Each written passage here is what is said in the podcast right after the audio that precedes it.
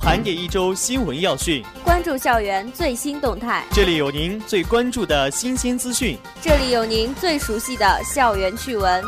龙岩学院广播电台校园新闻，每周五与您不见不散。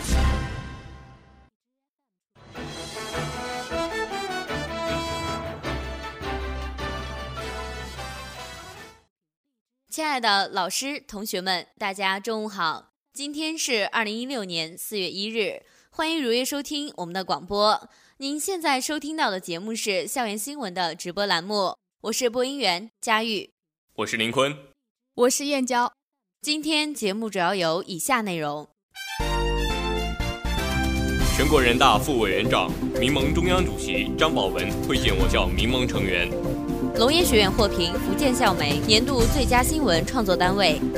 校领导深入信息学院调研工会工作，生科学院召开专业群建设方案评审会，龙岩学院传媒文化节启动，台湾联合大学产学合作与推广教育处领导来校交流访问，我校第六届直来直往正式启动，比利时卢汶大学罗江水博士在化材学院展开学术交流，龙岩学院男生进女生寝室义务清理电风扇，受赞贴心周到。广州大学刘富林教授到艺术学院指导工作。接下来，请您收听今天的第一条新闻。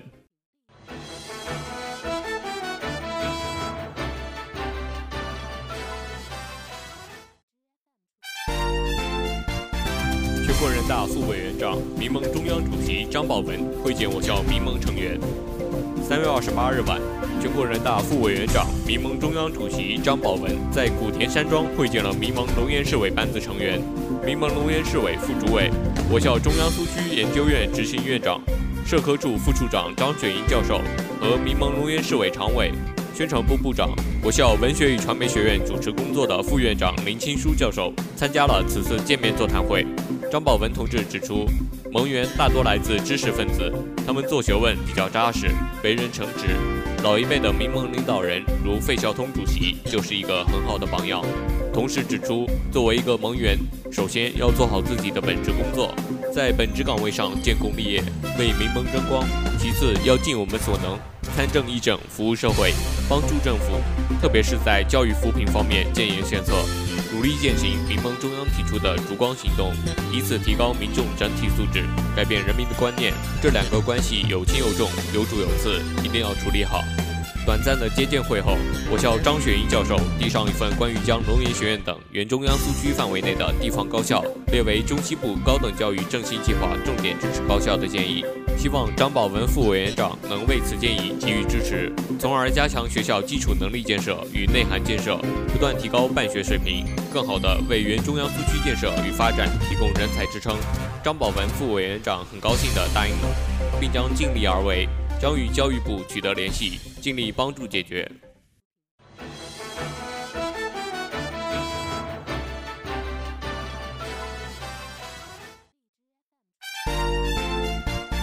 龙岩学院获评福建校媒年度最佳新闻创作单位。二十六日至二十七日，中国福建高校传媒联盟第八届年会暨主席团换届选举大会在福州大学举行。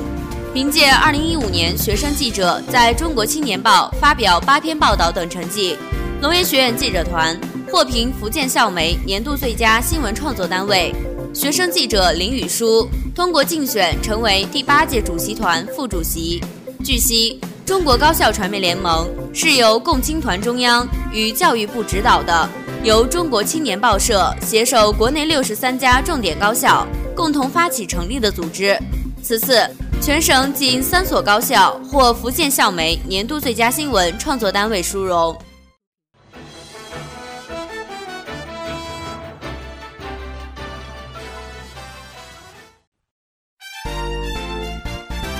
校领导深入信息学院调研工会工作。三月二十八日下午，校党委副书记陈开明在校工会常务副主席卢华坤的陪同下，深入信息工程学院调研二级教代会试点工作。信息学院院长张林、党委书记卢永恒以及相关教师参加了此次调研会。陈开明指出，实行二级教代会，一是学校改革和转型发展的需要。二是权责力下放、工作重心下移和做大做强二级学院的需要。三是进一步调动二级学院积极性，促进二级学院科学发展的需要。他强调，二级教代会试点的学院必须是领导班子团结、有战斗力的学院，而且该学院的教学科研工作必须管理规范、水平较强，教师整体素质高、凝聚力强。最后，与会人员围绕二级教代会试点工作进行深入的探讨，形成共识。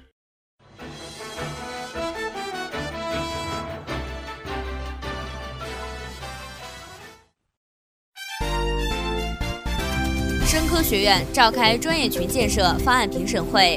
三月二十五日上午，生命科学学院召开专业群建设方案评审会。福建农林大学动科院院长陈吉龙。党委书记池有忠、副院长黄志坚、龙岩市新罗区农业局副局长张树熙、福建融合盛食品集团有限公司陈尔卫、福建中农牧生物药业有限公司总经理吴章强、福建龙生生物科技有限公司副总经理阮仁全作为专家应邀到会指导。生科学院领导及专业群相关负责人参加了此次会议。会上，生科学院院长杨晓燕。对陈吉龙一行的到来表示热烈的欢迎，并对该院师资、科研、教学等方面进行了介绍。该院教师黄翠琴分别从专业群概况、建设目标、建设任务、建设进度及阶段成效和保障措施等方面汇报了专业群建设方案。专家认真听取了汇报，并审阅专业群建设方案的相关材料。专家指出，生科学院专业群对应的产业链。顺应现代养殖业的发展趋势，在推动畜牧业绿色发展、培养现代化产业链人才方面具有示范作用。建设方案中目标明确，内容合理可行。同时，专家建议进一步深化“三加一”培养模式和双师同课教学模式改革，加快推进健康养殖产业学院的建设，加快师资队伍建设，以适应模块化教学体系。开设专业思想品德课，增加学生的就业对口率。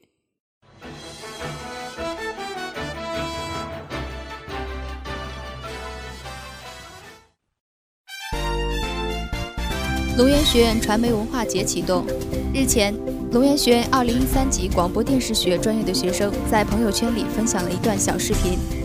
视频内，一群拿着单反、扛着摄像机、拉着横幅的同学站在学院秦迈大道上。这是我校第三届传媒文化节暨第九届广电才艺秀的启动仪式。当天，共有一百二十名广电专业的学生参与了活动。他们分成导演组、演员组、场记组、摄影组，每组成员都带着与自己形象相符的硬件设备，吸引不少同学驻足围观。传媒文化节是龙岩学院广播电视学专业学生面向全校师生展现专业技能的重要平台。今天这场宣传已经达到了预期目标，让所有同学都知道本届传媒文化节已经启动。本次活动主要负责人、二零一三级广播电视学专业学生吴志文表示，启动仪式是传媒文化节系列活动之一，四月初还将开展新时代新青年新风尚影像大赛。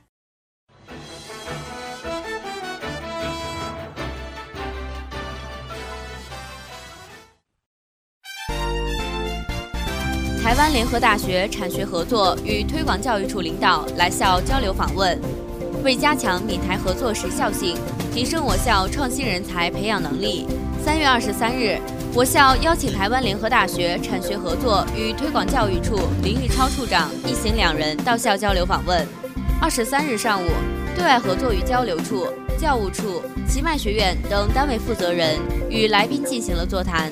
双方就专业建设、创新课程设置、产学研合作模式等方面进行深入的探讨。二十三日下午，林玉超代表联合大学校长在文虎楼教师看望了二零一五年秋季我校赴联合大学研修的交流生，并为黄思琪同学颁发联合大学优秀学生奖学金及获奖证书。随后。林玉超为我校有意赴台研修的学生进行了赴台学习情况交流。台湾联合大学是一所公办大学，地处台湾客家方言区苗栗县，与我校闽台客家研究院建立了长期友好的合作关系。我校于二零一五年与台湾联合大学签订了学术合作交流协议，并于当年起每年选派交流生过去学习。目前，两校正努力寻求更进一步的合作。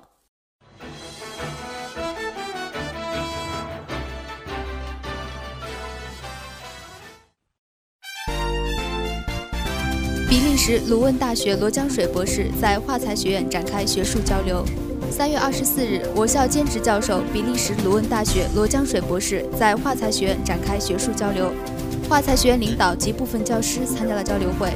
交流会上，罗江水博士做了题为“燃料电池电解质研究”的学术报告。报告从燃料电池的应用入手，分别介绍了燃料电池的研究背景、研究方法、聚合物电解质膜燃料电池的缺点及有机质子离子塑性晶体应用于燃料电池的优点，展示了其科研团队在有机质子离子塑性晶体方面的研究成果。报告结束后，教师们结合自身所做的研究工作，与罗江水博士进行深入的学术探讨。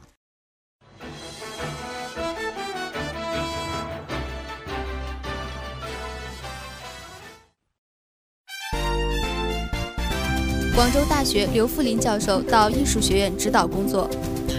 三月二十八日，民族音乐学家、广州大学音乐舞蹈学院刘富林教授应邀到艺术设计学院指导工作，就各类课题申报、论文写作、人才培养方案、学科建设及民族音乐学前沿动态等相关内容，与该院民间音乐研究小组进行了深入的交流。指导和解答了部分老师在论文写作、课题申报等方面的困惑，鼓励教师们只有立足于中国传统音乐，闽西民间音乐，踏实做好田野调查工作，才能不断提高教学科研水平。下午，刘富林教授在艺术学院、文传学院相关教师陪同下，到我校闽台客家研究院进行了参观和交流。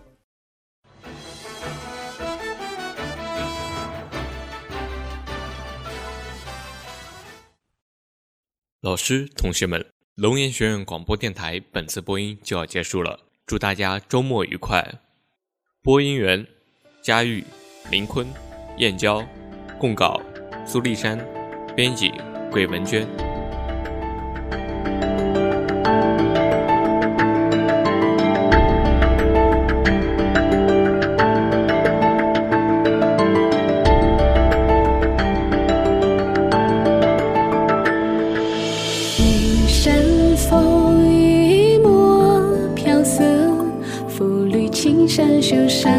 星河，渺层云独行千万里，舟中无且坐远。